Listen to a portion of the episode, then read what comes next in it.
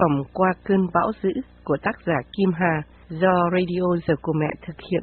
Chương 3 Cuộc hành trình vượt biên từ Việt Nam qua Cambodia 15 ngày gian khổ và lo âu Ngày thứ nhất, ngày 27 tháng 3 năm 1980 Sáng sớm hôm đó, chúng tôi dậy thật sớm để sắp xếp công việc và đồ đạc. Lòng tôi nôn nao, bồn chồn, bất an. Sài Gòn ơi, Việt Nam ơi, tôi sắp từ giã người rồi. Tôi đánh thức các con dậy sớm hơn lệ thường để ăn uống thật no. Các con tôi phản ứng rất mau lẹ. Chúng ngẩn người ra hỏi hàng loạt câu hỏi. Mẹ à, nhà mình mấy hôm nay có gì là lạ? Có người lạ, rồi mẹ thu dọn đồ đạc, rồi cho đồ lung tung. Bộ mình sắp đi Mỹ rồi hả mẹ? Bao giờ mình đi vậy mẹ? Chờ giấy bà ngoại gửi qua lâu quá. Đã đến lúc tôi không còn giấu các con được nữa. Tôi ghé tai từng đứa một và nói nhỏ. Hôm nay mình đi gặp bà ngoại đó con. Cả bọn con tôi đều ngẩn người ra, nói cười hớn hở. Đi máy bay hả mẹ? Đi liền hôm nay sao? Sao mẹ không nói trước cho tụi con chào cô thầy và bạn bè lần cuối? Tôi lặng lẽ lắc đầu và đưa tay lên miệng cho chúng im lặng. Các con tôi hiểu ngay vì đã có kinh nghiệm lần vượt biên trước. Chừng một lát, tôi đợi cho cơn vui nguội dần. Tôi dặn đi dặn lại các con tôi phải tuyệt đối im lặng, không bàn tán gì nữa. Cho Ninh hỏi tôi liên tiếp, giọng nó trở nên nghiêm trọng và khẩn trương. Mẹ à, nếu mình đi rồi con Mina và con Vàng sẽ ở với ai? Ai cho nó ăn? Con thương Mina nhất, mình đem tụi nó theo được không? Mina là tên của chú chó con mà người hàng xóm vừa cho chúng tôi. Vàng là tên con mèo mà một em học sinh lớp 5 của tôi đã cẩn thận trao tặng tôi trước ngày em ấy đi vượt biên. Cậu bé Vĩnh Kha rất dễ thương, thông minh và khôn ngoan. Cho dù tôi hết dạy nó rồi, Vĩnh Kha vẫn đến thăm hỏi và tâm sự. Trước ngày đi vượt biên, nó cũng tìm đến tôi để đưa cho con vàng và để dã tử tôi. Tôi vỗ về bé Ninh.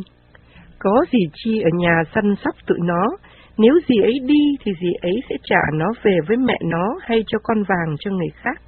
Tụi nó sẽ không bị bỏ rơi đâu. Con đừng lo. Nghe vậy, Ninh mới yên bụng và tươi nghe nét mặt. Chúng tôi cứ quanh quẩn trong nhà để đợi đúng 7 giờ sáng, tức là giờ thìn, như lời ông Hiệp đã dặn hôm qua. Vĩnh lấy xe đạp Quest chở em gái tôi và một giỏ đồ đi trước.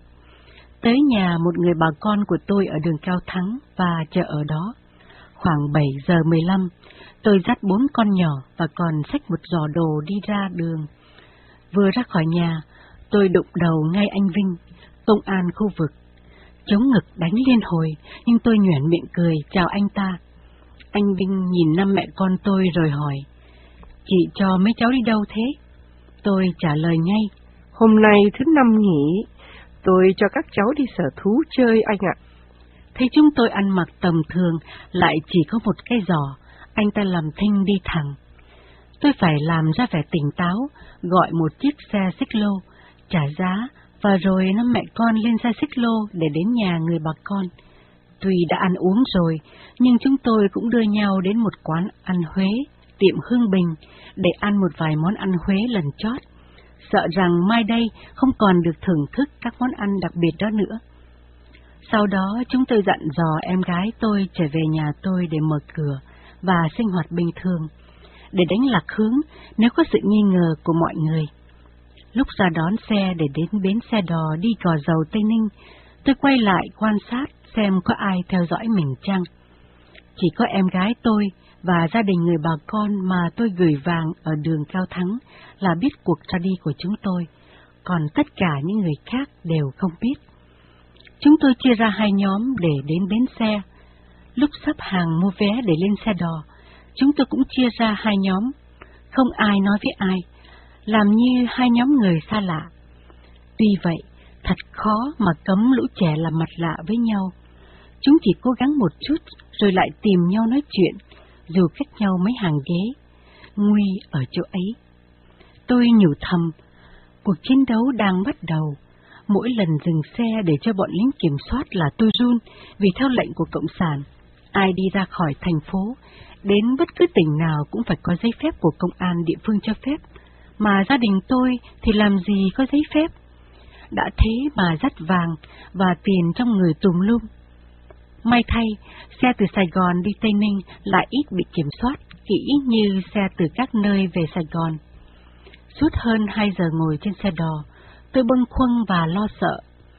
Sợ rằng thất bại lần nữa rồi tương lai đi về đâu.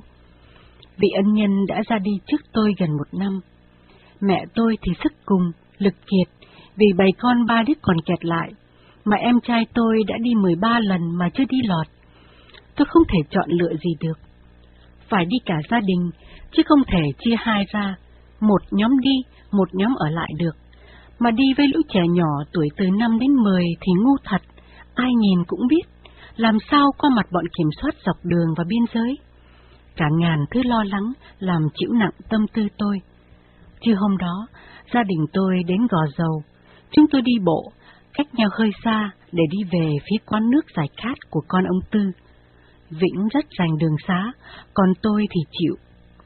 Vĩnh đã từng lui tới vùng gò dầu này rất nhiều trong suốt hai ba tháng qua. Anh thuộc từng địa danh ở đó.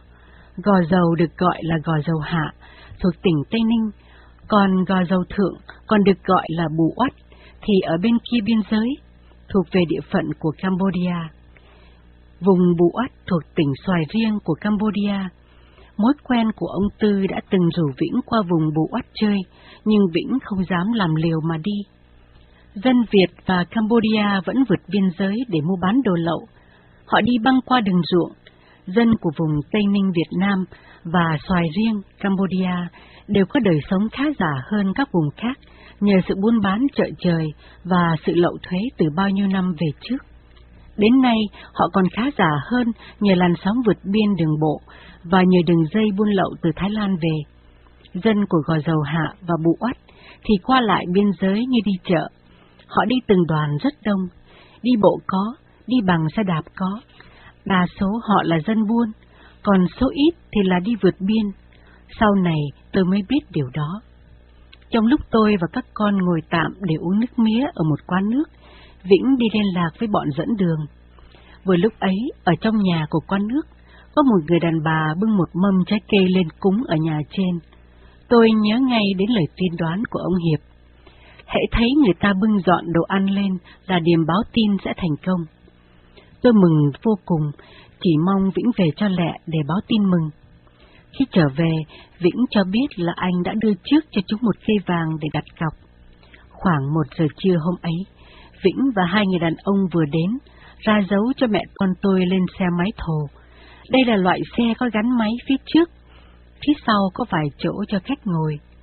Theo lời chỉ dẫn, gia đình tôi leo lên hai xe, còn hai người đàn ông cũng chia ra ngồi hai xe để dẫn đường. Kể từ đó, tôi không còn có dịp để nói chuyện với Vĩnh nữa. Dã từ phố chợ huyên náo, xe máy thồ đi vòng vo trong đường quê đất đỏ. Ruộng lúa xanh um ở hai bên. Xe đi thật ẩu, tôi vội ôm chặt hai đứa con gái, kẻo sợi chúng bị rớt ra ngoài xe. Đằng xa, xe của Vĩnh và hai đứa con trai đã đi mất dạng. Khoảng nửa giờ sau, chúng tôi được đưa đến một ngôi nhà vắng vẻ. Vĩnh và hai con trai tôi đã ngồi sẵn ở đó rồi. Hai người đàn ông ra lệnh cho Vĩnh phải ôm hết vàng và tiền đi vượt biên giới với họ ngay. Họ vứt cho Vĩnh một cái áo sơ mi đen cũ mềm, một đôi dép nhật cũ và một cái khăn quàng màu đen trắng. Họ bảo Vĩnh thay đồ liền và đi ngay. Vĩnh vội tháo đồng hồ và dép ra tốt để lại. Anh còn bảo nhỏ tôi đưa hết vàng và tiền cho anh ấy, để anh đi ngay. Tôi đang còn do dự suy nghĩ thiệt hơn. Họ thúc giục tôi. Kia chị, chị hãy đưa hết đồ đạc cho anh ấy, để anh đi với chúng tôi qua biên giới ngay. Còn chị và các cháu chờ khuya mới đi được, đi giờ này bị lộ lên. Tôi buộc lòng phải móc hết số vàng đưa hết cho chồng tôi. Tôi dặn Vĩnh là hễ qua đến biên giới bên Cambodia thì viết vài dòng chữ về cho tôi ở bên này yên tâm. Vĩnh ừ ừ, tôi lại dặn dò mấy lần như thế. Thế là anh hôn vội các con và tôi, rồi là đập ra đi. Hai người đó dặn tôi ở đây không được rời căn nhà nhỏ này, lỡ có dân địa phương hay công an khu vực biết là lộ, chết cả chùm. Nãy giờ mãi mê tính chuyện, tôi quên chưa nhìn kỹ căn nhà nhỏ đó. Thì ra còn có một ông già sụ, nằm trên võng đong đưa. Ông cho biết ông là chủ căn nhà nhỏ này, còn một trong hai người đàn ông đó là con rể của ông. Ông bắt mẹ con tôi nằm giấu mình trên chiếc giường làm bằng nệm rơm, mái tranh thì thấp lẻ tè. Chúng tôi chỉ cần ngồi lên là đụng đầu rồi, chứ đừng nói là đứng lên. Trời mùa nắng, nóng như lửa thiêu, mũi ở đâu tới thật nhiều. Buổi trưa mà bọn mũi cũng tấn công mẹ con tôi tới tấp. Các con tôi nằm mới một chút là phàn nàn, có đứa bị mũi đốt la um sùm, đứa khác thì khóc y ỉ đòi ăn và uống nước đá. Lúc đầu tôi còn dỗ dành, phân giải cho các con, sau rồi mệt và lo quá. Tôi mặc kệ, nhắm mắt, để các con tôi tưởng là tôi ngủ mà im lặng. Mỗi lần nghe tiếng chó sủa hay chân đi thình thịch, tôi lại giật mình, lén ngó ra cửa trước để mong người đưa tin chồng về. Mãi đến ba giờ chiều, một người trong số người đưa đường, tên là anh D, anh ta dùng xe Honda đến để đem cơm, thịt và nước đá đến cho chúng tôi.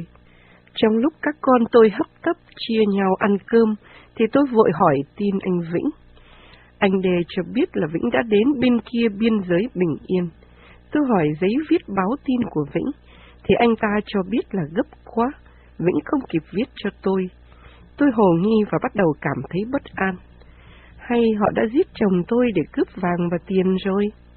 Tại sao ban ngày giữa buổi trưa mà họ dám đưa chồng tôi qua biên giới? Tại sao Vĩnh không viết tin về cho tôi yên tâm? Liệu đêm nay họ có giết luôn mẹ con tôi để phi tang không? Tôi sợ thật sự rồi. Anh Đê đề nghị tôi tháo đồng hồ và đưa hết tiền Việt Nam cho anh, vì anh nói là đến biên giới họ không xài tiền Việt Nam nữa. Lúc ấy tôi ngu quá, đưa cho anh cả hai đồng hồ của hai chúng tôi, kèm theo 500 đồng Việt Nam, tức là 25.000 bạc Việt Nam cũ. Anh ta hứa sẽ đem về Việt Nam và giao lại cho em chi tôi. Sau này, tôi được biết rằng anh ta đã nút luôn số tiền và hai đồng hồ đó qua lời kể của em tôi. Anh ta nói là Nghe các bạn trong đường dây của tôi nói rằng có thể sẽ cho chị và con cháu bé 5 tuổi qua biên giới buổi tối, còn ba đứa kia qua biên giới buổi khuya sau. Tôi hoảng hồn thêm nữa, không do dự, tôi trả lời. Nhờ anh nói hộ với họ rằng, một là năm mẹ con tôi cùng đi một lượt, còn không thì năm mẹ con tôi cùng ở đây một lượt. Tôi không thể để các con lại mà đành lòng đi với một cháu nhỏ. Lỡ sau đó các anh viện cớ gì mà không chịu đưa ba đứa kia đi, thì chúng nó sẽ ở đâu? Ai lo cho chúng? Tôi mất cả ba đứa con thì sao? Các con tôi là cuộc sống là tương lai của tôi. Tôi không thể tách rời chúng nó. Nhắm bộ tôi quá cương quyết. Anh Đê chào và ra đi sau khi hẹn sẽ trở lại vào buổi tối. Từ lúc đó, tim tôi như bị ai bóp. Tôi quá sức sợ hãi, vừa thương con, vừa lo cho chồng, vừa sợ chồng bị giết, vừa sợ của cải bị cướp hết. Lũ con tôi cứ cằn nhằn mãi vì sự thiếu thoải mái và vì lũ mũi cứ tấn công. Chúng đòi về, chúng không biết rằng tôi đang lo có thể phát điên được. Tôi nhìn lỗ trống trên mái nhà để suy nghĩ và tính cách đối phó. Mình phải cứng mới được, không thể để bọn họ lái mình được. Mấy mẹ con nằm lịm trên cái giường nệm rơm, mồ hôi thi nhau chảy ướt áo. Tôi nghe tiếng chó sủa gian đằng trước, nhưng không dám ngừng đầu lên. Chừng nghe tiếng một người đàn bà hỏi ông già. Ai ở trong nhà bác vậy? Rồi tiếng ông già. À, mấy đứa cháu của bà nhà tôi vừa ở Sài Gòn đến chơi đó thím. Người đàn bà chừng như không tin. Bà ta xông vào nhà đứng chân chân nhìn mẹ con tôi. Chẳng đặng đừng, tôi mỉm cười chào không dám lên tiếng. Tôi là người miền Bắc, bà bà già, vợ của ông lão chắc chắn là người miền Nam, gò dầu, làm sao lại là bà con được? Tốt nhất đừng lên tiếng nói, họ sẽ nghi ngay. Tôi quay lưng lại bà ta, làm như ngủ để khỏi bị bắt buộc nói chuyện. Ôi, sao mà có kẻ tò mò dữ thế này? Người đàn bà ít chừng thất vọng vì thái độ kỳ cục của tôi. Bà ta ra ngoài đứng thì thầm nói chuyện với một nhóm người khác. Tay bà chỉ trỏ về phía chúng tôi. Tôi toát mồ hôi, chân tay run lên như cơn sốt rét. Bọn con tôi đòi đi tiểu, đi cầu. Ôi, tai họa sắp đến rồi mà chúng chả biết. Tôi lo ngại lỡ bà hàng xóm ấy đem bọn công an đến thì đời tôi tàn mất. Tôi ghé tai các con năn nỉ chúng chịu khó nhịn đi tiểu, đi cầu một chút, chờ đến tối hãy hay. Chúng nhăn nhó. Hết cách, tôi chắp tay lại chúng và nói. Tụi con thương mẹ với, đừng làm ồn, đừng ló mặt ra ngoài. Tụi con còn nhớ hồi bị tù năm 1978 không? Thời gian trôi qua thật chậm, tôi giật mình, nhảy nhổm người mỗi khi nghe tiếng chó sủa hay chân người bước đi. Đến cỡ 6 giờ chiều thì bà chủ nhà về, bà ta dùng cái rổ để đi xúc tép và cá nhỏ như ngón tay út. Mỗi ngày bà già ấy đi từ sáng đến chiều để xúc cá làm đồ ăn cho hai vợ chồng bà. Bà không tỏ vẻ ngạc nhiên khi thấy mẹ con tôi, chắc bà đã được thông báo về sự hiện diện của chúng tôi. Bà dặn nhỏ mẹ con tôi cứ nằm yên trên giường, đừng cần giúp đỡ bà về việc nấu cơm. Thế rồi bà lão loay hoay nấu cơm chiều, ông già thì lim dim ngủ cục. Lâu lâu ông ho khan vài tiếng, trời bắt đầu tối dần. Tôi xin phép bà già cho các con tôi đi vệ sinh. Nhà họ không có cầu tiêu, họ đi ở ngoài đồng ruộng, còn con tôi thì không được phép ra đồng ruộng. Tôi được bà cho mượn cái sàng, trời đã tối hẳn rồi, tôi dùng sàng đào từng lỗ nhỏ, đứng đợi các con bài tiết rồi lấp đất lên trên.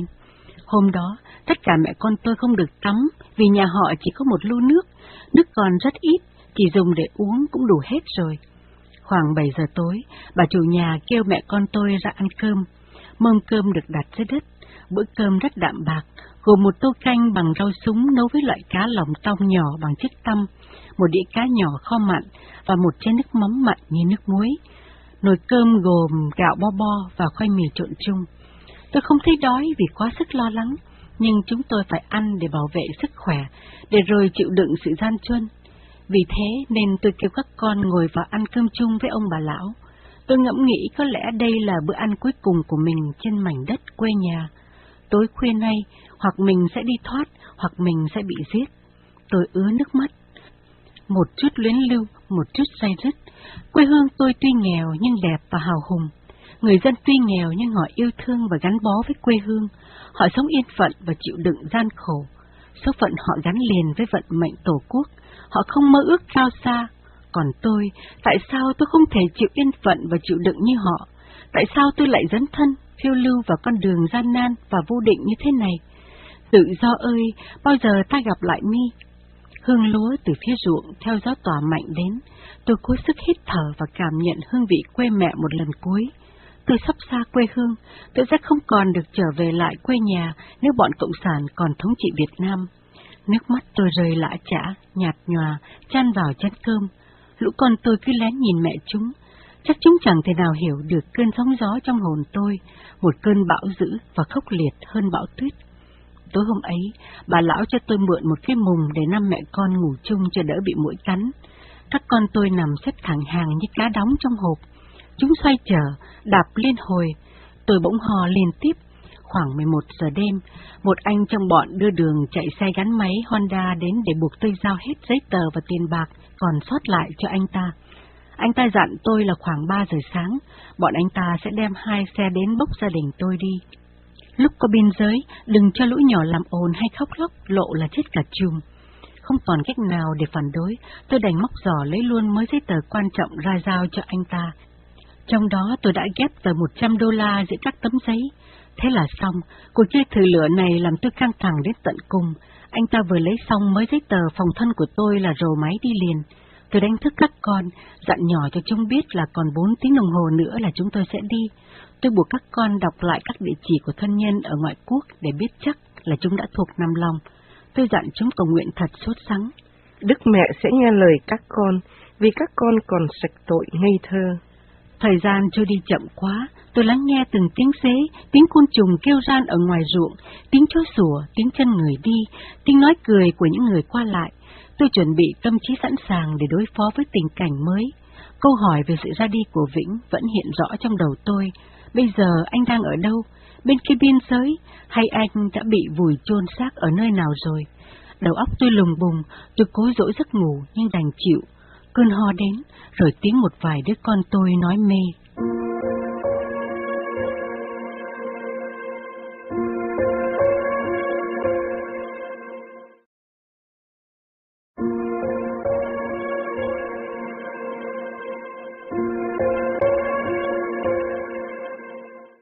Tác phẩm Qua cơn bão dữ của tác giả Kim Hà do Radio Giờ của Mẹ thực hiện. Chương 3 Cuộc hành trình vượt biên từ Việt Nam qua Cambodia 15 ngày gian khổ và lo âu Ngày thứ hai, tức là ngày 28 tháng 3 năm 1980. Cứ thế, tôi chờ đợi tiếng xe Honda. Khuya ấy, khoảng 3 giờ sáng, một nhóm gồm có ba người và hai chiếc xe Honda loại đàn ông kéo đến trước nhà. Tôi đánh thức các con dậy hết và xếp dọn mùng mền trả lại cho chủ nhà. Tôi thì thầm lời cảm ơn ông bà chủ nhà. Hai ông bà chúc tôi may mắn. Và nhóm người ra dấu cho tôi và hai cháu gái ngồi một xe do một người chở. Hai cháu trai và hai người khác thì ngồi một xe thứ hai. Trong đêm khuya, Họ rù ga thật lớn và lao đi thật nhanh. Gió khuya thổi mạnh ập vào mặt tôi, làm cho tôi tỉnh táo hơn. Tôi cảm thấy đỡ sợ và thú vị. Một cảm giác mạnh và mới lạ trong đời. Hai chiếc xe đi gần như song song trên đường làng. Họ lái xe khá vững, cảnh vật chạy lùi về phía sau. Tôi đã tháo chiếc kính cận thị, không dám đeo vào mắt, do đó tôi không thể nhận ra vị trí của con đường. Đi một đỗi lâu, họ lái xe ra đường lộ lớn, rồi qua một chiếc cầu màu đen, rồi lại vào đường làng, đường đất đỏ. Họ cứ quanh xe đi, quẹo phải, quẹo trái liên hồi. Độ khoảng một giờ sau, họ ngừng xe ở chỗ thật tối và ra dấu cho mẹ con chúng tôi xuống xe. Một người dặn chúng tôi, giờ là lúc qua biên giới, anh em tôi đi về, chị và lũ nhỏ đi theo anh này, anh ấy sẽ đưa chị qua biên giới bằng cách lội ruộng và các bờ đê. Nhớ đừng làm ồn mà lộ đó. Tôi cẩn thận hỏi lại anh ta về sắp giấy tờ quan trọng mà tôi đã giao cho anh từ khuya. Anh ta ra dấu đã đưa cho người dẫn đường. Lúc đó tôi mới biết là hai người lái xe, là người Việt Nam, còn anh dẫn đường này đi qua biên giới là người Miên, không biết tiếng Việt nhiều. Hai người đàn ông lái hai chiếc xe Honda về, còn người thứ ba thì dẫn mẹ con tôi vượt biên giới. Đường qua ruộng tối thui, không có ánh đèn, không một tiếng động, chỉ có tiếng côn trùng kêu thôi. Người miên dẫn đường quay lại xách một giỏ. Tôi thì xách một giỏ đồ còn lại. Tôi cõng đứa con nhỏ nhất, cháu bốn tuổi rưỡi. Bụng đã to, tay xách giỏ, lưng cõng con, Tôi cố gắng đi thật mau. Ba đứa con tôi chạy theo. Mắt tôi cận thị không đeo kiến nên đi rất khó khăn vì không thấy rõ đường, mà đi chậm thì lại sợ mất dấu của người dẫn đường. Mẹ con tôi vừa đi vừa chạy, gặp bờ mô bờ đê tôi té nhào, bụng đụng xuống đất. Anh dẫn đường vẫn cắm đầu đi như chạy. Tôi la nhỏ lên để kêu anh ta đợi. Các con tôi chân tay nhỏ nhắn, chạy không kịp cũng té nhào. Vì té đau quá, nên tôi bảo đứa con nhỏ đứng xuống đi bộ. Thế là năm mẹ con vừa đi vừa chạy, lâu lâu lại bị té ngã vì mắc các bờ đê và bờ ngô. Con gái 9 tuổi của tôi là cháu Trang, thấy tôi cứ bị té ngã mãi. Nó liền bảo, mẹ đưa em cho con, để con cõng cho. Tôi thương con và cảm động vì đứa con hiếu thảo. Tôi cố gắng đi mà mắt kém quá, chẳng thấy đường. Anh chàng dẫn đường thì lâu lâu quay lại đợi và ra dấu bảo chúng tôi đi cho mau kẻo mặt trời sắp lên. Trong suốt ba tiếng đồng hồ chúng tôi cứ lầm lũi đi như ma đuổi. Trời sáng dần, tôi rất lo, chỉ sợ công an biên phòng bắt gặp thì uổng công cực khổ mà mình đã trải qua. Các con tôi và tôi thay phiên nhau cõng đứa con nhỏ nhất bờ đê nhấp nhô, cỏ gai đầy lối. Càng lúc đến gần biên giới, bờ đê không còn nữa, mà toàn là những vùng đất đồi thoai thoải, lồi lõm. Tôi không biết tiếng miên để hỏi xem còn bao lâu nữa, nên tôi phải ra dấu. Anh ta hiểu ý, cứ chỉ về phía trước. Ở đó phía xa xa có một số đồi cao, đắp mấy dãy bờ đê lớn. Tôi đoán chừng chắc đây đã là biên giới, Kể ra thì họ cũng khôn ngoan, đưa chúng tôi băng ruộng, băng đồi, nên không có cảnh sát biên phòng ở quanh đây. Tôi quay lại gọi các con cố gắng đi mau hơn để vượt qua biên giới. Chúng tôi cố gắng vượt tới bờ đê. Biên giới đây rồi, phải chạy gấp qua. Vừa vượt qua biên giới, tôi ra dấu để xin anh người miên dẫn đường cho chúng tôi dừng lại tạm nghỉ. Anh ta hiểu ý nhưng lắc đầu, chỉ thẳng về phía trước. Trong ánh sáng mờ mờ của buổi sáng sớm tinh sương, tôi nhìn thấy một ngọn lửa đỏ rực sáng ở đằng trước. Có lẽ đấy là một cái chợ trời. Tôi giơ tay chỉ cho các con xem và bảo các cháu cố mà đi mau hơn. Trời sáng rõ hơn, xa xa có nhiều bóng người di chuyển. Họ mặc xà rông, chứ không mặc quần áo như người Việt Nam. Mẹ con tôi đều rất phấn khởi và vui mừng, không còn sợ bị bắt về Việt Nam nữa.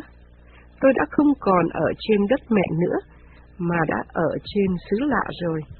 Khoảng 7 giờ sáng, mẹ con tôi đã đến được khu chợ trời, thuộc vùng Bù Ất, tỉnh Xoài Riêng. Cảnh tượng ở đó rất huyền náo, người dân địa phương gánh chồng, bưng sách hàng hóa, vải vóc, đồ ăn và mọi vật dụng đến chợ, rồi từ chợ đi về các hướng khác. Đa số dân buôn ở đó đều dùng một loại xe đạp có bánh xe thật lớn, rồi họ chế ra những miếng sắt thật chắc chắn để làm chỗ ngồi chờ khách hàng. Họ có thể chở một lúc hai, ba người khách phía sau yên xe. Họ còn dùng để thồ, vận tải, vật dụng và hàng hóa. Có lẽ đây là cách di chuyển thông dụng nhất ở bên Cambodia. Khi chúng tôi đến thì gặp hai người đàn ông chờ sẵn, tên họ là Nỉ và Phà. Người dẫn đường cho tôi lúc nãy bèn đứng lại để nói chuyện với Nỉ và Phà bằng tiếng Miên. Tôi không hiểu tiếng bản xứ nên tò mò quan sát cách sinh hoạt của nhóm người bán buôn chợ trời ở biên giới này. Tôi biết rằng có rất nhiều người Việt Nam ở đây, nếu tinh ý sẽ thấy ngay. Người Việt Nam buôn bán ở đây cũng mặc xà rông, y như người bản xứ. Họ cũng có thể tìm đường vượt biên như gia đình tôi. Chợ rất đông, sầm uất, y như một chợ trời ở Việt Nam. Người dân ở đây mặc y phục rất lòe loẹt, khác hẳn với dân Việt Nam. Phụ nữ Việt Nam mặc quần đen áo màu, đàn ông Việt Nam mặc quần màu đậm, áo sơ mi màu nhạt. Còn dân miên thì đàn ông, đàn bà đều mặc áo quần có vẽ hoa lá màu sắc nhiều, hàng nhiều nhất là vải vóc và đồng hồ. Họ cười nói vui vẻ, tiếng nhạc miên từ những chiếc radio kêu lên nghe là lạ nhưng vui tai. Có một số người đi qua trước mặt tôi nhưng im lặng và có vẻ suy tư. Tôi đoán chừng chắc họ đồng cảnh ngộ với tôi, vượt biên nên không dám nói cười ầm ĩ như dân địa phương, những người miên bản xứ. Đợi họ thảo luận xong, tôi vội hỏi xem chồng tôi nay đã ở đâu. Họ chỉ nói, chị sẽ gặp anh ấy liền. Rồi họ vẫy ba thanh niên miên có xe đạp thồ đến. Anh nỉ ra dấu cho hai con trai của tôi là cháu Khang và cháu Ninh lên ngồi một xe thồ. Thế là anh chàng đó đạp đi thật mau. Tôi ngớ người ra vì không kịp phản ứng. Anh nỉ lại ra dấu cho tôi ngồi lên một xe. Tôi nắm chặt cho bé Kim để kéo nó ngồi chung. Họ không cho. Họ dắt cháu Kim và cháu Trang, chị của Kim, đến xe thứ ba và ra dấu cho các cháu leo lên. Thế là xe đó chạy luôn. Buộc lòng tôi đành phải leo lên chiếc xe đạp thồ còn lại.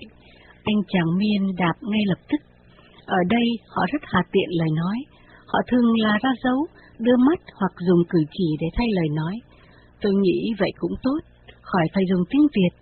Có lẽ họ sợ nói tiếng Việt thì lộ ra là dân vượt biên. Kể từ lúc vượt biên giới, vào sáng sớm ngày 28 tháng 3 năm 1980 cho đến ngày 14 tháng 10 năm 1980, kể như gần 7 tháng, tôi không còn dịp để đeo kiến cận nữa bởi vì trên đường đi, ngay chiều hôm đó tôi bị mất kiến cùng với một giò đồ. Vì thế tôi như người mù, chưa bao giờ tôi thấy mình khổ như thế. Thật là nhìn mọi sự như mờ mờ nhân ảnh như người đi đêm.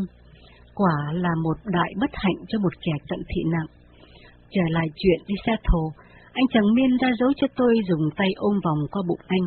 Anh ta đạp trên con đường đắp bằng đất đỏ, bề ngang cỡ một mét rưỡi. Đi độ nửa giờ thì mấy con đường lộ xe hơi ở trước mặt. Anh Miên không đi thẳng ra đường lộ, mà lại băng qua đường lộ để chở tôi đi lòng vòng trong đường ruộng và vườn của người địa phương. Tôi không biết tiếng Miên nên đánh bạo hỏi bằng tiếng Việt, với hy vọng là anh ta sẽ biết tiếng Việt. May quá, anh ta trả lời với giọng lơ lớ rằng, Mình không thể đi trên đường lộ vì có công an kiểm soát, mình phải đi bọc để tránh chạm kiểm soát. Bụng tôi đã to, mà xe thì cứ leo lên, tuột xuống theo các bờ đê ruộng. Mỗi lần bị sóc như thế, tôi đau ê ẩm cả bụng và phía sau. Khoảng độ một giờ đi trong ruộng và vườn như thế, anh Miên cho tôi lên phía đường lộ. Anh bảo tôi ngồi chờ để anh đi kiếm nhà, điểm hẹn. Tôi ngồi núp dưới bóng cây nhỏ, không dám quay mặt ra đường, vì sợ dân địa phương để ý nhận ra tôi là kẻ lạ. Tôi quay mặt vào trong nhưng lại sợ anh chàng kia trở lại không nhìn ra tôi. Nên cứ lâu lâu tôi lại quay mặt ra đường để ngóng. Thời gian như ngừng lại, tôi lại hoang mang. Không biết giờ này chồng mình đang ở nơi nào, không biết hai con trai ở đâu, rồi hai đứa con gái ra sao. Liệu cả bốn đứa con nhỏ đã gặp lại bố chúng chưa, hay là tứ tán hết cả rồi? Còn tôi có bị chúng bỏ rơi rồi chưa? Sao lâu quá? Trên đường lộ đầy là người men với y phục xà rông đủ màu sắc, họ đi bộ, họ đạp xe, họ cười nói, mặc cả giá hàng hóa ngay trên đường. Trông họ có vẻ vô tư lự và đầy vẻ vui tươi, thật là một cảnh thị trấn biên giới sầm uất và đông vui. Sau này tôi mới biết tên thị trấn biên giới ấy là Bù Uất Theo sự nhận xét của tôi thì hình như người dân Miên có vẻ tự do hơn là dân Việt Nam dưới chế độ Cộng sản. Họ buôn bán một cách thoải mái, họ giao hàng ngay trên mặt đường, họ cười nói hồn nhiên. Trong khi ấy, dân Việt Nam, ngay cả ở vùng biên giới, cũng vẫn có vẻ suy tư, ít nói, buồn bã ra mặt. Phải chăng chế độ Cộng sản ở Cambodia đỡ khắc nghiệt hơn chế độ Cộng sản ở Việt Nam? Hay vì người dân Việt Nam có chiều sâu nội tâm hơn dân Cambodia? Tôi cứ vẩn vơ suy nghĩ, cảnh buôn bán vẫn diễn ra ngay trước mắt tôi một cô gái cầm khoảng sáu xúc vải giao cho một anh đàn ông và đưa tay nhận tiền. Tiền đều là tiền Việt Nam cả. Họ giỡn với nhau, đập tay vào lưng người đối diện và cười thật lớn. Một nhóm đàn ông miên mặc đồ đen, choàng khăn trên đầu đi bộ qua. Tôi đoán có lẽ họ đi làm ruộng nên ăn mặc gọn ghẽ, không xà rông lè lẹt. Thế rồi khoảng một giờ sau, anh người miên đạp xe đạp thồ trở lại với anh nỉ, trên chiếc xe đạp khác. Họ chở tôi đi ngược lại về phía biên giới. Lần này thì đi trên đường lộ, thì ra anh kia đã chở tôi đi quá xa. Đến một khu chợ nằm trên đường lộ, họ ngừng xe. Chợ này lớn và sầm uất vô cùng. Từ loa phóng thanh phát ra tiếng nói và nhạc thật lớn, nghe nhức tai. Thanh niên thiếu nữ cười giỡn vui vẻ, hàng hóa thật nhiều. Gần chợ có rất nhiều nhà lầu, nhưng hầu hết đều bị hư hại vì vết đạn bắn lủng nhiều chỗ. Có nhà đã bị sập tường, bể hẳn một góc. Dấu vết của chiến tranh thật rõ ràng tại đây. Tôi tò mò liếc vào khu chợ, ở đây cũng có bán bánh xèo, bánh khọt, xôi, cơm y như ở Việt Nam. Nếu không thấy y phục, nếu không có cái loa phát ra tiếng nói của người miên, thì tôi đã nghĩ ngay đây là một thị trấn ở Việt Nam. Nhà của họ cũng có cây cau, và các cây ăn trái y như ở Việt Nam. Anh nỉ lúc này bảo tôi là đã đến nơi, rồi anh lật đật đi vào phía nhà. Tôi hối hả chạy theo sau. Độ mười bước, tôi thấy một người trẻ đang đứng quay lưng lại phía tôi. Tự nhiên tôi dừng lại. Sau này tôi mới biết tên anh ta là Dũng, một thanh niên Việt Nam thuộc loại 30 tháng 4. Anh Dũng làm việc cho Viện Kiểm sát Nhân dân huyện Gò Dầu, thế mà anh lại ở trong tổ chức vượt biên. Tuy không quay đầu lại, nhưng anh nói nhỏ, chỉ đi theo tôi, phải làm bộ tự nhiên và tuyệt đối không nói tiếng Việt. Tôi làm thinh đi theo anh Dũng. Sau khi đi lòng vòng trong các ngõ ngách của khu nhà chung cư, anh Dũng ngừng lại trước một căn nhà nhỏ, có vách đan bằng tre, mái nhà bằng rơm. Anh ra dấu cho tôi bước vào. Tôi phải mở mắt thật lớn để nhìn, vì từ ngoài vào, ánh sáng ngoài nắng làm cho tôi chói mắt, nay nhìn vào chỗ tối rất khó. Ôi, còn nỗi mừng nào hơn, tôi gặp lại đủ chồng và các con. Các con tôi chạy lại ôm lấy tôi, còn chồng tôi thì đến nắm tay tôi. Một cái nắm tay đủ nói lên rất nhiều điều. Cơn ác mộng suốt gần 24 tiếng đồng hồ nay đã nhạt nhòa đi chúng ta không được quyền nói và đi ra ngoài, bởi vì nhà dân địa phương ở san sát. nói to cũng lộ. Việc trước tiên là tôi xin được uống nước. Chồng tôi bèn tiến đến phía lu nước, múc cho tôi một gáo dừa đầy nước. Tôi vội vàng nốc lại, rồi nằm xuống chiếc chõng tre của chủ nhà. Một lúc, hai anh Nị và phà đưa gia đình tôi mấy ổ bánh mì thịt và dặn chúng tôi im lặng chờ để các anh ra đón xe đi Nam Vang. Tôi nằm chờ chừng 15 phút, duỗi dài trên giường, đủ để nghe cuộc hành trình vượt biên giới của anh Vĩnh vào đêm hôm qua. Anh Vĩnh đã bọc hết số vàng bạc và ngồi phía sau xe đạp thồ của một anh chàng mà cha mẹ vợ là chủ nhà nơi mà tôi đã ở lại đêm đó. Anh ta chở anh Vĩnh qua biên giới Việt Miên theo đường ruộng gồ ghề. Theo lời anh Vĩnh kể lại sau đó, thì anh và người dẫn đường mặc đồ đen và đội săn xà rút và nón, giả cách là người đi buôn. Đám người đi buôn lậu đi qua lại biên giới rất nhiều. Hai anh đạp xe đạp qua các đường ruộng có nhiều bờ đê khúc khuỷu, gồ ghề. Họ chỉ đi mất một giờ là đến bù uất. Trong khi đó, mẹ con tôi phải lội bộ mất ba bốn tiếng đồng hồ. Lúc đến bù uất, anh nọ giao anh Vĩnh cho anh Phà, rồi anh ấy lật đật đạp xe về lại phía Việt Nam. Vì thế anh Vĩnh không kịp viết mật hiệu báo tin cho tôi yên lòng. Sau đó, anh Phà chở anh Vĩnh bằng xe đạp tới một rừng thốt nốt. Anh ta bỏ anh Vĩnh ngồi chờ ở rừng đó rất lâu, rồi mới trở lại đón đi tiếp. Anh Vĩnh cũng rất sợ bị thanh toán để cướp tiền. Nếu mà so sánh, thì anh Vĩnh vượt biên giới rất dễ dàng. Còn mẹ con tôi thì té ngã chảy ra chảy máu vì phải lội bộ giữa đêm khuya.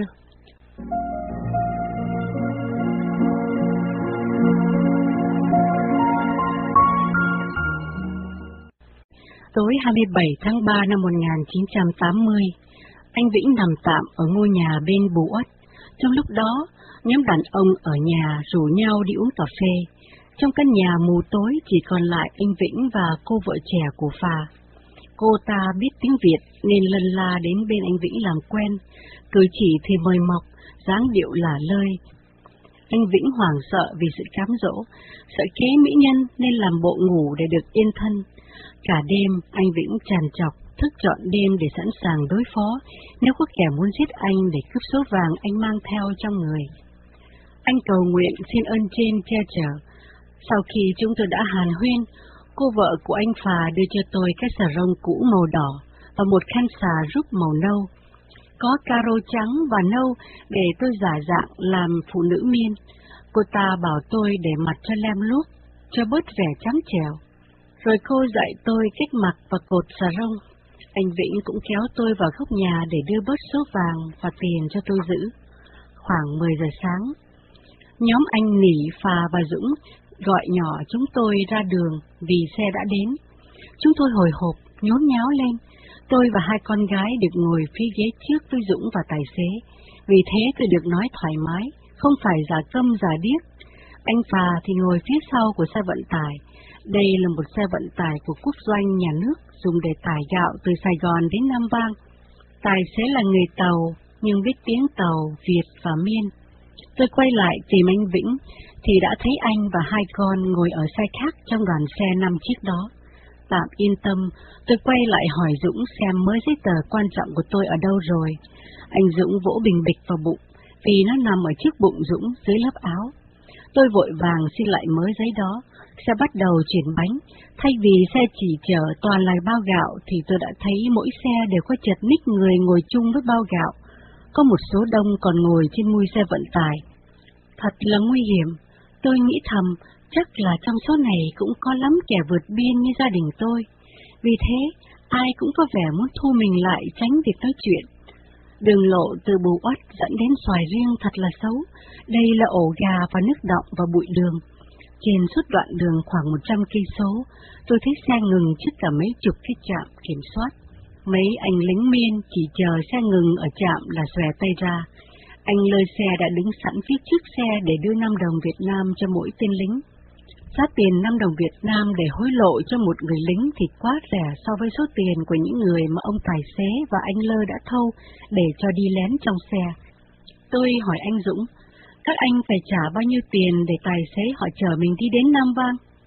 Dũng trả lời, mỗi đầu người là 200, con nít giá một nửa.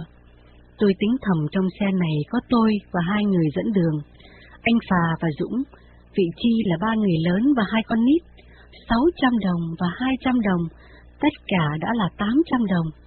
Ở Miên lúc ấy, năm 1980, họ dùng tiền của Việt Nam. Chưa kể xe anh Vĩnh, chưa kể các người trong xe. Tôi hỏi chuyện anh Dũng để quên thời gian và sự nóng ruột. Qua câu chuyện trao đổi, tôi được biết Dũng là người Việt. Anh làm việc ở Viện Kiểm sát Nhân dân của huyện Gò Dầu. Anh cũng đã học xong tú tài 2. Anh làm ăn chung với Nỉ và Phà. Hai anh này là tàu lai miên nhưng biết tiếng Việt để kiếm tiền thêm cho gia đình tiêu. Anh hy vọng vớt vài chuyến lớn để rồi sẽ vượt biên sau.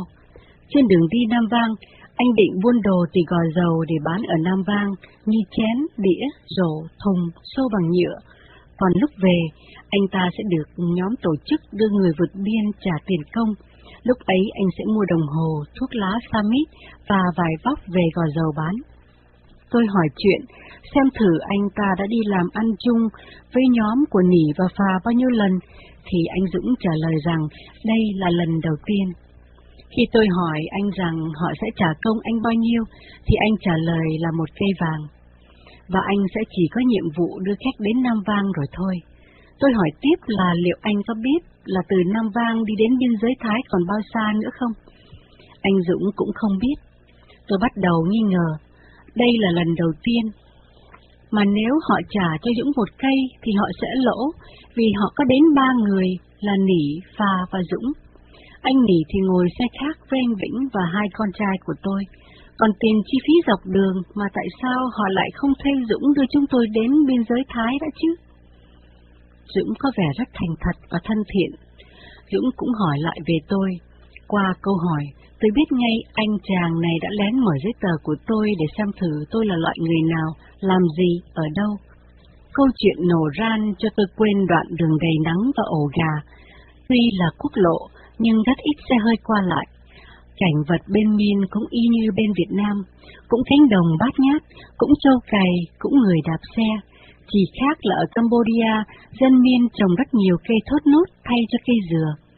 Hình như dân miên đã không thèm làm ruộng nữa, nên ruộng khô cằn, nứt nẻ, đồng cỏ sắc sơ, thiếu nước, thiếu màu xanh của lúa mạ, thiếu màu vàng của lúa chín. Tôi hiểu thật rõ lý do tại sao họ không thèm làm ruộng nữa. Họ cũng như dân quê của nước tôi, thà rằng làm đủ ăn, còn hơn làm nhiều để bán giá rẻ mạt cho nhà nước, thà rằng có gạo dư để nuôi heo cho mập, còn hơn có gạo dư để nhà nước chờ gạo về nuôi đảng. Suốt khoảng thời gian hơn hai tiếng đồng hồ, tôi và Dũng nói chuyện. Chúng tôi chỉ tạm yên lặng khi đến các trạm kiểm soát, có các anh lính miên xòe tay lấy tiền. Khoảng hơn 12 giờ trưa, ông tài xế báo hiệu cho chúng tôi biết là gần đến tỉnh Xoài Riêng. Trước khi đến tỉnh sẽ phải đi qua một trạm kiểm soát lớn. Trạm này có rất nhiều bộ đội Cộng sản Việt Nam. Họ kiểm soát rất kỹ hành lý, giấy tờ và người đi trên xe. Ông tài sẽ yêu cầu mọi người xuống xe đi bộ qua trạm kiểm soát. Con nít có thể cho ngồi lại trên xe, qua trạm người lớn sẽ lên xe đi tiếp. Lúc ấy Dũng và Phà không có thể quyết định gì cả, vì chỉ có Nỉ là người quyết định, mà Nỉ lại đi xe khác với chồng con tôi. Vì thế hai người này chẳng dặn tôi là có nên đem theo giỏ hay không, hoặc có nên để lại con tôi ngồi trên xe cho bớt mệt, có nên đi bộ hay không. Cả hai đều thờ ơ và lặng thinh. Tôi bực mình và bối rối, không biết phải đi bộ cách nào để tránh sự kiểm soát của bộ đội Cộng sản Việt Nam. Cuối cùng, vì tiết trời của Cambodia quá nóng nực và khô, tôi quyết định để trên xe cái giỏ đồ gồm mọi thứ quý giá, quần áo, kính cận và cuốn thành ngữ Anh Việt. Tôi còn dặn hai đứa con gái của tôi ngồi lại trên xe cho đỡ nắng và đỡ mỏi chân. Cháu Trang 9 tuổi thì im lặng không phản đối. Nhưng cháu Kim gần 5 tuổi thì khóc òa lên, nắm lấy áo tôi, đòi theo mẹ đi bộ. Giận quá, tôi nghiến răng nạt nho nhỏ. Bé Kim nhất quyết nhảy xuống xe để đi theo mẹ. Trong lúc đó xe vận tải đang từ từ chuyển bánh. Cháu Trang đang ngồi trên xe, thấy em gái đòi xuống, nó cũng nhảy ngay xuống xe. Tôi giận quá, trợn mắt mắng nhỏ. Đồ ngu, mẹ muốn tụi con ngồi cho khỏe, tụi con lại muốn cực, đi bộ cho mỏi chân. Bây giờ, lúc hồi tưởng lại, tôi cảm thấy ớn lạnh đến nổi da gà. Nếu tôi buộc hai đứa con gái ngồi lại trên xe, thì tôi đã mất lạc hai đứa con gái rồi. Vì sau đó chiếc xe ấy đã đi mất hút trước khi chúng tôi tìm đến. Tôi vẫn còn hên, chỉ mất có một giỏ đồ quý, nhưng không lạc mất hai đứa con gái.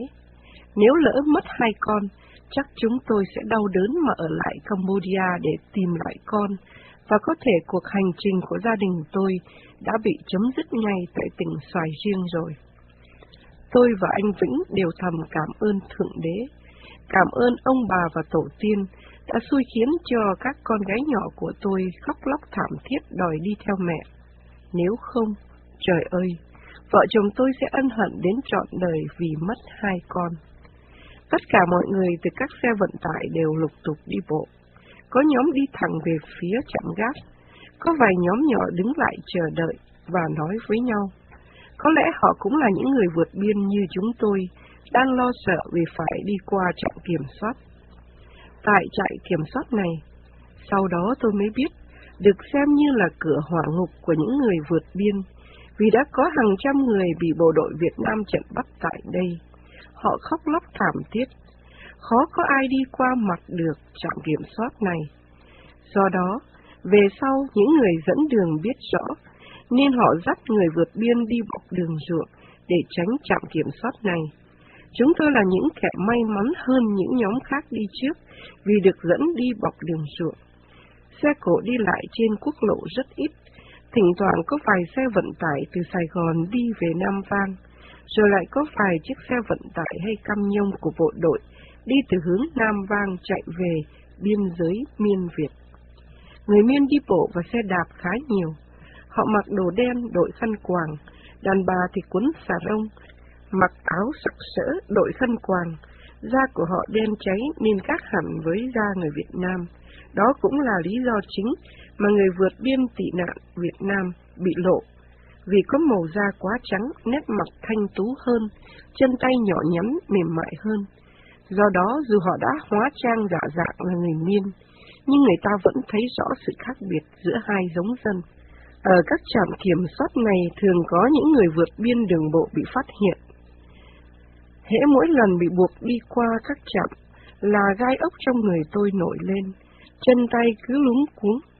Những người miên thì gánh gồng hay sách các tay nải đựng đồ. Bộ đội Việt Nam luôn luôn chấn thủ tại các trạm kiểm soát quan trọng như khu này. Tôi bắt đầu lẩm bẩm cầu nguyện để xin Thượng Đế thương hại mà che chở cho chúng tôi đi thoát tôi còn cẩn thận, kéo chiếc khăn xà núp che mặt cho nhiều hơn. Với cách này, chỉ có người bộ đội nào tinh ý lắm mới phát hiện ra tôi mà thôi. Xe chuyển bánh đi chậm chậm về phía trước để qua trạm kiểm soát. Tôi dắt hai con đi theo chân của hai người dẫn đường. Hai người này vội vàng ghé vào một quán nhỏ để uống nước. Tôi móc mãi trong túi, thì còn sót được một đồng Việt Nam tôi chỉ vào ly nước đá ra ý đòi mua. Mấy cô gái người miên nhỏ tò mò nhìn, rồi lấy nước đá bán cho mẹ con tôi uống. Tôi rậm hỏi, thì anh Phà ra dấu cho tôi im lặng. Anh Phà im lặng uống một loại nước của cây thốt nốt. Anh Dũng thì đi mua xoài xanh. Anh Phàm mời tôi uống thử thứ nước thốt nốt. Đó là một loại cây được trồng rất nhiều ở Cambodia. Tôi nếm thử, thấy nó chua và the, cay cay như một loại rượu nhẹ. Càng uống thứ nước ấy, tôi càng cảm thấy khát. Cái nắng ở đất chùa tháp này làm cho tôi sợ. Khi anh Dũng trở lại, anh ta chia cho mỗi mẹ con tôi một trái xoài xanh nhỏ. Chúng tôi vội cạp ngay trái xoài để cho đỡ cơn khát. Trong khi đó thì anh Phà đi ngược lại đoạn đường đã đi để kiếm anh nỉ. Còn anh Nỉ thì đòi thêm chồng tôi hai cây vàng nữa, tất cả là ba cây vàng. Sau đó độ nửa tiếng, anh Nỉ thuê bốn chiếc xe đạp thồ, một chiếc chở anh Nỉ và cháu Khang 10 tuổi, một chiếc chở anh Vĩnh và cháu Ninh 8 tuổi, một chiếc chở anh Phà và anh Dũng, còn một chiếc nữa thì chở tôi và hai cháu gái. Giữa cơn nắng gay gắt, tất cả chúng tôi ngồi sau lưng xe đạp thồ để đi bọc trong đường ruộng. Xa xa, chúng tôi cũng thấy nhiều xe đạp đi bọc như chúng tôi. Dĩ nhiên, tôi chẳng dám hỏi han ai cả vì sợ lộ. Xe đạp chở tôi và hai cháu gái vừa đi được một đoạn đường ngắn thì nổ lốp. Có lẽ vì sức chở nặng không nổi, lại nữa vì phải leo lên leo xuống trên bờ đê, ruộng lúa bỏ hoang. Chúng tôi đành đứng lại giữa đồng ruộng để chờ anh xe đạp thồ đem xe hư về và kêu xe khác đến. Đồng ruộng mênh mông nứt nẻ, quanh đâu đó, có nhiều ngôi mộ đắp đất, ý chừng như mộ bỏ hoang, vì cỏ lá mọc um tùm. Tôi lại khấn nguyện. Lần này tôi khấn ông ngoại tôi để xin ông phù hộ. Năm 33 tuổi, ông ngoại tôi đã chết và được chôn ở xoài riêng Cambodia, lúc ông còn làm việc cho người Pháp để trồng trọt ở các đồn điền cao su tại Cambodia. Tôi khẩn xin ông ngoại vì thương cháu chắc mà giúp đỡ chúng tôi đến nơi bình an. Đứng chờ khoảng một giờ đồng hồ giữa cơn nắng, chúng tôi bắt đầu mệt lạ và khát khô cổ. Sau đó, cả bốn người chở xe đạp đưa chúng tôi đi lòng vòng trong ruộng và trong khu dân cư vì chúng tôi không thể đi đường bộ được. Đi khoảng hơn một tiếng đồng hồ, chúng tôi được trở lại ra đường nhựa vì đã đi lọt qua trạm kiểm soát một đoạn xa. Khi ấy, khoảng hơn hai giờ chiều, nắng rực lửa hơn. Ngồi đằng sau xe đạp hoài mỏi quá, tôi cứ đổi vị trí hoài. Bụng thì lớn, còn phải bồng cháu Kim, nên tôi cứ cựa quậy. Anh chàng xe đạp quay lại cự nữ tôi. Còn dân cư thấy người lạ thì chỉ trò và bàn tán. Tôi sợ quá, lấy cái khăn kéo che khuất mặt và cố gắng ngồi cho yên. Cảm giác khó chịu làm tôi bực bội. Chiếc xe đạp thồ phải chờ cháu Trang ở phía trước. Trang chỉ có một chỗ thật nhỏ, cỡ nửa bàn tay để ngồi. Kế đến là anh lái xe và tôi cùng bé Kim. Ra ngoài đường nhựa được một lát, thì anh nghỉ ra lệnh ngừng lại ở một căn nhà vắng vẻ để chúng tôi kiếm nước uống và đi vệ sinh. Sau đó chúng tôi nhờ anh Nỉ đi kiếm chiếc xe vận tải để tôi có thể lấy lại cái giò đô, nhưng anh Nỉ cho biết là xe đó đã chạy mất từ lâu rồi. Trung quanh gia đình tôi có rất nhiều người ngồi nghỉ ngơi, tôi không dám bắt chuyện với ai vì sợ họ hỏi ra mà mình không trả lời bằng tiếng miên thì lộ ngay. Mọi người đưa thức ăn ra ăn uống thoải mái và nói cười tự nhiên. Có một số người ra xa như muốn lẩn tránh mọi người. Không cần tìm hiểu, tôi cũng biết họ là ai. Trong lúc ấy các con tôi ngồi im lặng. hãy chúng quên mà trực mở miệng ra là vợ chồng tôi liền đưa tay lên miệng. Ra hiệu cho chúng im lặng. Ở bên kia, anh Dũng cố gắng pha trò và khuyến khích cho chúng tôi vui hơn và lạc quan hơn. Anh Dũng bảo, hãy vui lên, tối mai bằng giờ này anh chị đã đến Thái rồi. Câu nói có tác dụng tốt thật. Chúng tôi vui hẳn lên, nhưng sau này bằng kinh nghiệm bản thân, chúng tôi mới biết là anh Dũng chẳng biết một chút gì về đường đi đến Thái cả. Sau đó anh Nỉ và Phà bèn để chúng tôi ngồi ở ngoài ngôi nhà đó chờ, còn họ thì mượn xe đạp đi đâu chẳng rõ. Sau này tôi định tâm mà suy xét lại thì mới thấy cái dã tâm độc ác của họ, Lúc ấy vì đã lấy được ba cây vàng của chúng tôi, nên họ đã đi gặp công an miên để tố cáo chúng tôi và gài cho chúng tôi bị bắt chung với họ. Khi họ trở về, gia đình tôi sẽ lẻ ra để theo ba người dẫn đường này đi bộ về phía Bắc. Anh Dũng luôn có ý tốt với vợ chồng tôi, nhưng anh Nỉ và Phà thì không. Họ dặn Vĩnh không nên nói cho tôi biết là anh đã giao ba cây vàng cho họ. Dưới cơn nắng đổ lửa và rực sáng, Gia đình tôi lê bước đi nặng nhọc vì vừa đói vừa khát. Cái xà rông cứ trực rơi xuống, dù tôi đã cẩn thận cột nó thành một cục to ở trước bụng. Ở trong tôi luôn mặc cái quần đen để lỡ xà rông có rớt ra cũng không sao. Đúng là một cực hình cho tôi khi phải mặc chiếc xà rông đó cả ngày. Thế mà người dân địa phương lại mặc nó và đi lại thật dễ dàng và thoải mái. Các con tôi vừa lết đi vừa nhăn nhó, lâu lâu anh Vĩnh phải cõng một đứa, còn tôi cộng đứa nhỏ nhất. Tội nghiệp cho lũ nhỏ. Các cháu cũng cố gắng bước cho mau để theo kịp người lớn. Áo quần thì xốc xách, Mồ hôi đổ dài, chảy nhễ nhại. Đoạn đường trước mặt cứ như dài thêm. Cuối cùng khoảng 4 giờ chiều, chúng tôi theo họ đến một khu bán quán. Tôi đề nghị xin ăn cơm trưa. Họ kêu bà hàng bán cơm và thức ăn cho chúng tôi. Cơm canh nấu lạt nhất, mùi tanh bốc lên, còn nước uống thì đen ngòm. Nước thốt nốt thì có vị cay như rượu. Mặc kệ, tôi bảo các con ăn cho nhiều để giữ sức. Các con tôi được dịp ta thán, kêu lên đủ thứ. Chính tôi cũng đã nản quá rồi, nhưng biết làm sao hơn. Có lẽ họ mưu tính hết cả rồi, nên khi chúng tôi vừa ăn xong thì có một chiếc xe hàng chạy từ phía xoài riêng đến. Rồi một tên công an người miên nhảy xuống xe chĩa súng vào gia đình tôi. Chúng tôi sợ quá, nhìn anh nỉ và phà cầu cứu. Chả hiểu hai đàng bàn tán với nhau bằng tiếng miên ra sao. Cuối cùng, họ rơi súng, bắt gia đình tôi đi ngược lại về phía xoài riêng, tức là đoạn đường chúng tôi vừa đi bộ đến. Thật lúc ấy, giá chết đi còn sướng hơn. Gia đình tôi lách thách đi trở lại.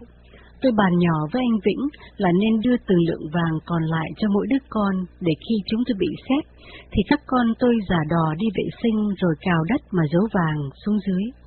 Chẳng thà chôn vàng dưới đất còn hơn để chúng tịch thu. Còn mới giấy tùy thân quan trọng thì cũng nên chôn ở đâu đó, rồi sau này có dịp trở lại lấy. Chúng tôi không muốn chúng biết rõ lai lịch mình, vì sợ chúng báo về phường. Nơi trốn tôi ở thì lại vào tù lần nữa.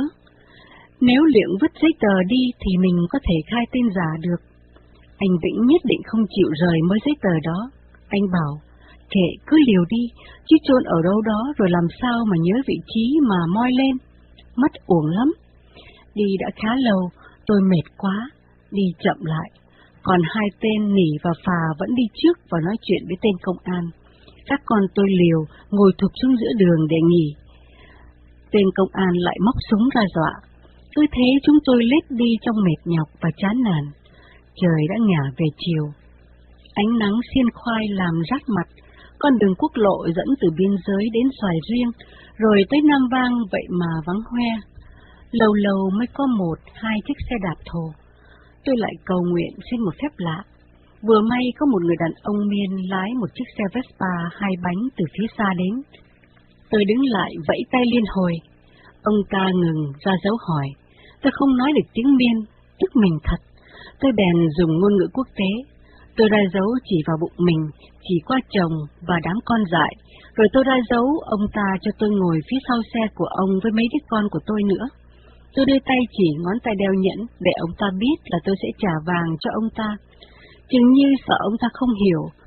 Tôi chỉ tay lên trời rồi nói tiếng Việt với ông. Trời giúp ông nếu ông giúp gia đình tôi.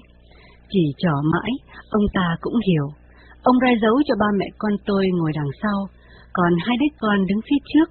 Thế là ông ta chờ năm mẹ con chúng tôi đi ngược lại phía xoài riêng. Còn những người dẫn đường, tên công an Min và anh Vĩnh thì đi bộ. Khi đến xoài riêng thì tôi thấy một khu chợ trời ngoài đường, các quán bán hàng ăn và nước uống mọc lên như nấm. Rất nhiều người bị giữ lại ở trạm kiểm soát. Tôi biết chắc là dân Việt vượt biên bị giữ lại rất đông. Tôi bước xuống xe, rút chiếc nhẫn vàng một chỉ để trả công cho ông người miên. Ông ta lắc đầu, xua tay không chịu nhận. Tôi cảm ơn ông, nói tiếng Việt, chắc ông không hiểu, nên tôi chắp tay cúi chào và chỉ lên trời nói, trời trả công cho ông. Ông người miên cười, rồi rồ máy xe, đi về lại phía cũ. Tôi mừng thầm và tự nghĩ, đây phải là một phép lạ của Thượng Đế chăng? Một người dân biên tốt bụng, trả công mà không nhận, hay ông ta là người của Thượng Đế sai đến? Khi ấy tôi kéo các con ra phía bụi cỏ sau quán nước, dặn dò chúng là hễ vợ chồng tôi bị xét, là chúng giả đò ngồi xuống đất đi vệ sinh để chôn vàng. Tôi đưa cho ba cháu lớn, mỗi đứa một sâu nhẫn vàng, trị giá một lượng. Đến cháu Kim thì còn ba chỉ, tôi đưa nốt cho cháu. Lúc này tôi mới thấy mình ngu khi đã đưa hết tiền Việt Nam cho anh Định, để bây giờ không còn một xu mà uống nước cho đỡ cơn khát bỏng cổ. Chồng tôi và nhóm kia đi bộ vừa đến, chúng tôi tụ tập ở quán nước. Tôi phải xin nỉ vào phà để chúng đưa tiền cho uống nước. Tên công an thì đứng đón một xe đò để chở chúng tôi về trạm kiểm soát. Người ta nhìn chúng tôi, chúng tôi nhìn lại thì thấy sao người ở đâu mà nhiều thế này.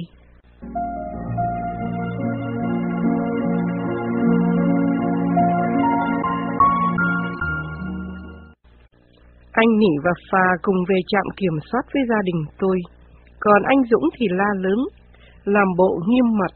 Anh móc giấy phép đi đường ra đưa cho các công an người miên. Họ thấy cái dấu màu đỏ đóng trong khung giấy, nên tuy không đọc được tiếng Việt, họ cũng thả anh Dũng ngay. Thế là anh Dũng không phải lên xe, mà anh ta đi thật mau, lẫn vào trong đám đông và biến mất. Sau này tôi mới biết là người Việt Nam ở trên đất miên có quyền lắm. Dù là dân hay lính miên, cũng không có quyền bắt người Việt Nam để giam cầm, mà chỉ có quyền đòi giấy xem rồi thả ra ngay. Trên đoạn đường đi ngược lại về xoài riêng, tôi mới có dịp quan sát cảnh vật hai bên. Thành phố thật yên tĩnh, y như một tỉnh lị nhỏ ở miền Tây Việt Nam, một tỉnh Long An hay tỉnh Mỹ Tho. Các nhà dân đều bị đạn bắn lở tường đổ sập. Các hàng chữ viết bằng tiếng miên đầy trên tường vôi lở. Tôi đoán chừng là các khẩu hiệu hoan hô hay đạ đạo ai đó. Cây cối mọc xanh um, tôi không còn lòng dạ nào mà mơ mộng hay dệt thơ. Nhưng một điều không thể phủ nhận được là cảnh vật ở Cambodia rất gần gũi với cảnh vật ở Việt Nam. Xe cổ chỉ toàn là xe đạp và xe hơi của bộ đội mà thôi. Xe đi độ chừng 20 phút thì đến một trạm kiểm soát của lính miên. Tuy nói là trạm kiểm soát, nhưng thực ra chỉ là một ngôi biệt thự cũ kỹ, chắc đã xây dựng từ thời Pháp thuộc, khoảng 30 năm về trước. Ngay trước biệt thự người ta trồng rau muống, rau lang, ớt, đu đủ, chuối, mít và nhiều loại cây khác. Trước sân đó toàn là những dây phơi quần áo bộ đội. Tôi nhìn mà ngao ngán cho cảnh một cơ quan công quyền. Những người lính miên ăn mặc lôi thôi, có người thì mặc quần ngắn, áo thun trắng, đi dép bình trị thiên, có người thì mặc áo lính, quấn xà rông. Họ cứ chố mắt nhìn gia đình tôi vừa đến nơi. Chúng tôi bắt đầu hồi hộp vì giờ bị tra hỏi đã đến rồi. Nhưng thật là không ai ngờ, lại thêm một phép lạ nữa của Thượng Đế. Khi đến nơi, tôi nháy mắt cho các con để chúng chuẩn bị chôn vàng. Những công an người miên tìm một người thông dịch, họ hỏi gia đình tôi đi đâu. Tôi bèn trả lời là đi lên Nam Vang tìm đứa con đi buôn với người bà con bị lạc. Họ không xét nhưng họ chỉ bắt chúng tôi đi về lại Việt Nam chứ không được phép đi Nam Vang nữa. Chúng tôi quá mừng, nhưng lại làm bộ ngu ngốc, hỏi họ bến xe đi về Việt Nam ở đâu. Các anh nghỉ và Phà vì nói được tiếng miên nên đã được thả ra từ lâu và họ đã biến mất. Khi gia đình tôi ra khỏi trạm kiểm soát thì trời đã gần tối. Chúng tôi hoang mang quá độ vì họ đã mất hút Lúc ấy anh Vĩnh mới cho tôi biết là anh đã giao thêm cho họ hai cây nữa, vị chi là ba cây vàng. Tôi rộng chân kêu lên. Xong rồi, ba cây vàng tiêu rồi. Chẳng biết xử trí ra sao, chúng tôi bước đi về phía phố xá. Chúng tôi đã được báo động là ở thành phố Xoài Riêng này có rất nhiều bộ đội Việt Nam. Tôi chẳng cần gì nữa. Có lẽ họ đã bỏ rơi chúng tôi rồi. Những người địa phương thấy tôi ăn mặc xà rông, họ chỉ trỏ và cười. Mặc kệ họ, tôi và anh Vĩnh dắt bảy con và xách một cái giỏ độc nhất, đi lang thang như những người ăn mày. Mày suy nghĩ tôi băng qua đường mà không nhìn phía sau. Một chiếc xe đạp tông ngay vào lưng tôi, làm rách một khoảng lớn ở sau lưng tôi, và làm sức ra lưng tôi. Tôi hốt hoảng chạy vội lên lề cái đau ở lưng không làm tôi đau, nhưng cái đau bị mất tiền và vàng, rồi bị bỏ rơi giữa đường, nơi xứ lạ quê người, làm cho tôi cồn cào và nhức nhối. Tôi muốn bật thành tiếng khóc cho vơi cơn đau, nhưng mắt tôi ráo hoảnh. Tôi khóc không được, uất hận dâng đầy. Tôi muốn kêu trời mà không thấu. Anh Vĩnh cũng tái mặt, hai mắt lơ láo. Lũ con tôi thì lầu bầu than đói, than khát, than khổ. Cứ thế, chúng tôi đi lết về phía khu phố. Áo tôi rách một mảng lớn, lưng bị dúm máu. Tôi thầm nhủ, giá có ai chụp được hình ảnh của gia đình tôi lúc này, chắc họ cũng phải cười ra nước mắt. Khu phố buồn tênh và vắng vẻ, trời đã xế chiều, người đi lại thưa thớt, từng đoàn xe vận tải, từng đoàn xe cam nhông của bộ đội đậu dài dài che kín các mặt tiền của khu phố. Các ngôi nhà ở phố đều bị lủng vách tường, vết tích của bom đạn, của chiến tranh còn hiện rõ nơi tỉnh xoài riêng này. Trên vách tường, các nét chữ viết bằng than, bằng sơn đầy khắp chỗ. Bộ đội Việt Miên đi lại dập dìu, dân chúng Miên thì lặng lẽ, ngồi bán nước ngọt, cơm, quà bánh, trái cây ở trước nhà. Không khí ở đây thật khác hẳn không khí nhộn nhịp tưng bừng ở thị trấn biên giới Bù Oát. Quân đội Việt Nam như lãnh chúa ở vùng này, chúng tôi lần vào khu phố để kiếm nước uống. Tới một hàng quán bán nước đá siro bào nhỏ, các con tôi chạy ảo tới, ngồi sụp xuống đòi uống. Lúc ấy, tôi không còn một đồng xu dính túi, cơn đói và khát làm chúng tôi mệt đứt hơi. Tôi gật đầu, ra dấu chỉ vào các chai siro và giơ tay ra sáu ngón, ý là bán cho sáu ly. Sau đó anh Vĩnh giao hẹn mẹ con tôi ngồi chờ chức quán, còn anh thì đi tìm người dẫn đường. Hy vọng tìm lại họ thật là mong manh. Trời đã sập tối, anh Vĩnh đi khắp nơi. May thay, anh Vĩnh gặp lại Dũng.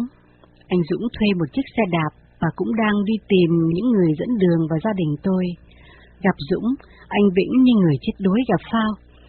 Anh kêu Dũng chờ anh về nơi quán nước để báo tin mừng cho chúng tôi, rồi anh và Dũng lại đạp xe đi kiếm hai người nỉ và phà.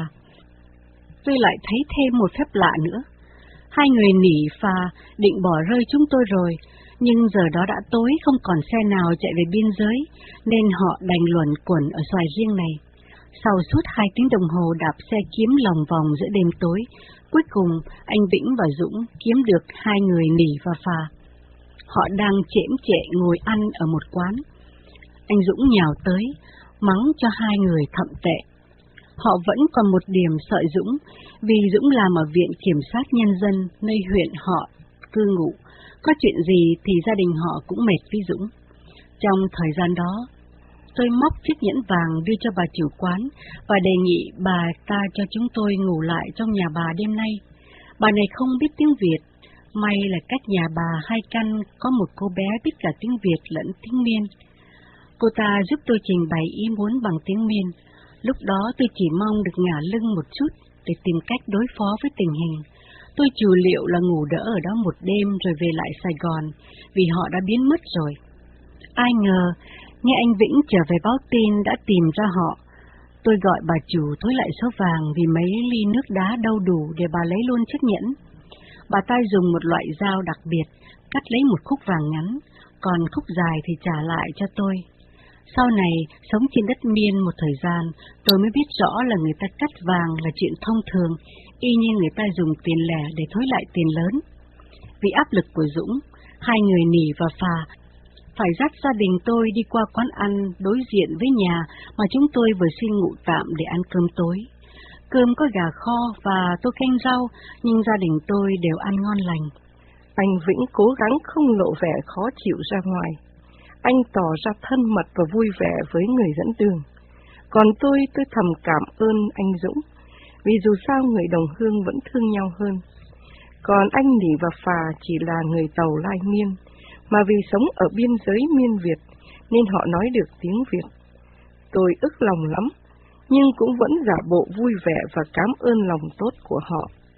Ăn uống xong, anh Nỉ và Phà kêu chúng tôi ra khúc phố vắng để núp ở các bụi cây rậm rạp, còn họ thì đi sắp xếp chỗ ngủ cho gia đình chúng tôi. Lần này anh Dũng bám sát bọn họ, không cho họ hó hé. Ngồi trong bụi rậm và bóng đêm, tôi gọi các con hãy cầu nguyện với Thượng Đế Đức Mẹ. Tôi đã mệt lạ, phần vì phải đi bộ quá nhiều, phần vì phải đấu trí và lo nghĩ. Sau cùng, khoảng 10 giờ đêm, Nỉ, Phà và Dũng trở lại bụi rậm kêu chúng tôi tách riêng ra để đi theo họ. Tất cả mọi người di chuyển trong im lặng, đi từng tốp khi vào khu phố có đầy xe vận tải và xe bộ đội. Họ đề nghị chúng tôi ngủ trước mặt hè của một căn nhà, sau khi họ đã thỏa thuận tiền nong với chủ nhà. Khi bọn họ và gia đình tôi vừa đặt lưng nằm dài dưới đất, trước mặt căn nhà, thì bà chủ nhà ra nói nhỏ và đề nghị với chúng tôi hãy kiếm chỗ khác mà nằm, vì bà sợ công an đến xét hộ khẩu, rồi lôi thôi cho bà và lộ chuyện của chúng tôi. Thật gia đình tôi khốn khổ. Các con tôi vì mệt, nên chúng cứ ngồi lì ra đó. Còn các anh Nỉ, Phà và Dũng lại đi điều đình với chỗ khác. Cuối cùng, chừng 11 giờ đêm, họ kêu chúng tôi vào ngủ ở sân sau của một gia đình người Miên.